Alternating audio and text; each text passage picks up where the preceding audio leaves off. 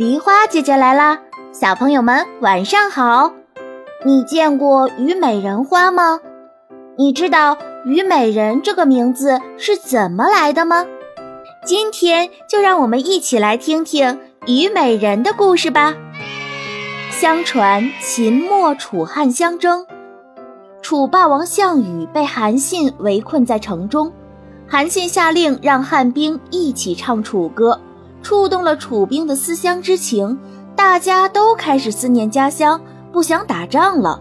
项羽见手下的士兵没有心情战斗，知道这场战争自己肯定会失败，于是坐在帐篷里喝酒解闷儿。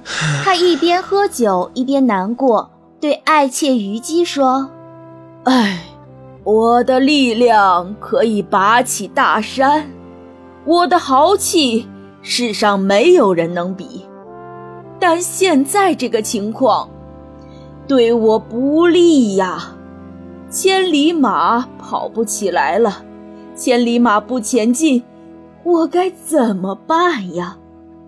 虞姬呀，虞姬呀，我又该把你怎么办呢？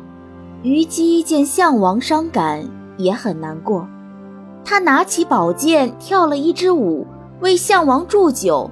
她边跳舞边唱道：汉军已占领了很多土地，四面都是家乡的歌声，大王的豪气没了，战斗的信心也没了，我活着又有什么意思呢？唱完，虞姬便用剑刺向了自己的心脏。虞姬死后，她的灵魂不愿离去，她想，我不在了，项王一个人更孤独了，连个说话的人都没有。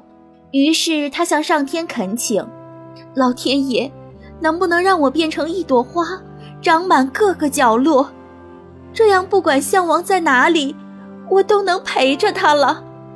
老天爷被他的痴情所感动，于是满足了他这个愿望。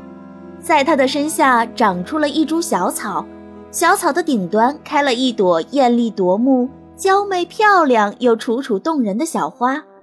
小花还没有绽放的时候，像低头沉思的少女，绽放后又像一位绝世美女。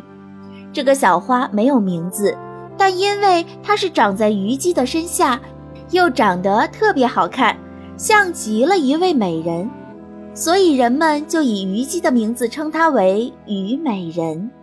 其实虞美人就是项羽爱妾虞姬的化身。虞美人又叫做立春花、赛牡丹、蝴蝶满园春。虞美人有白色的，还有粉色的，好看极了。小朋友们，故事讲完了，听完之后，你是不是对虞美人有了更深的了解了呢？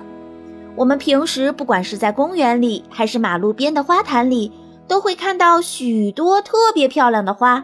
有些人看到后会把花摘回家插在花瓶里，但梨花姐姐想告诉大家的是，爱护花草人人有责，花很漂亮，我们也不能随意攀折。花草是有生命的，它们只有在大自然中才能开得更加美丽。今天的故事就讲到这里啦，小朋友们，今天的题目是虞美人又叫什么呢？